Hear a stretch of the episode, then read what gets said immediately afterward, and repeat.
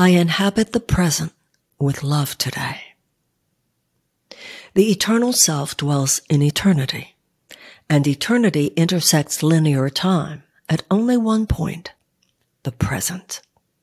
Who you are in this moment, therefore, is who you truly are.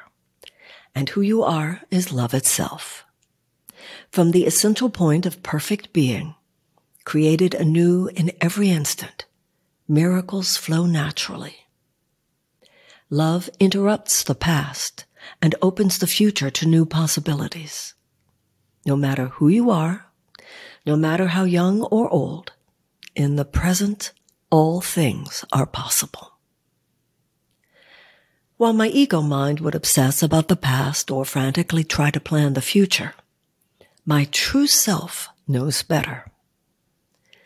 My willingness to experience the fullness of the present is the key to transforming both past and future.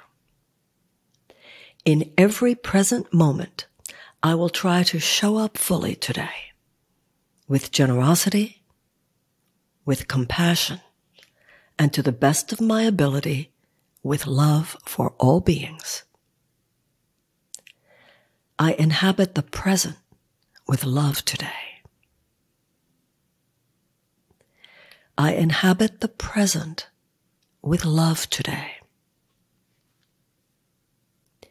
I inhabit the present with love today.